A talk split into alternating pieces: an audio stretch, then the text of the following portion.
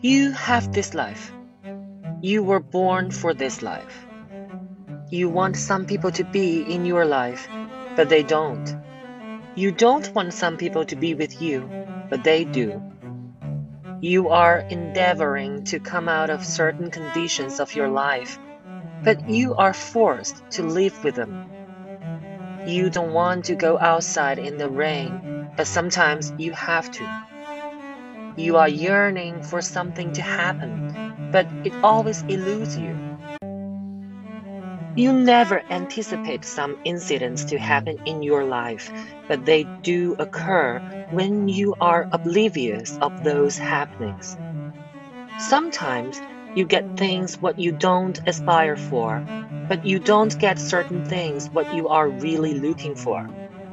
You don't like some places to visit, but sometimes you have to stay there for a while. This is your life. Say welcome with an open mind you have to avoid all the preoccupations.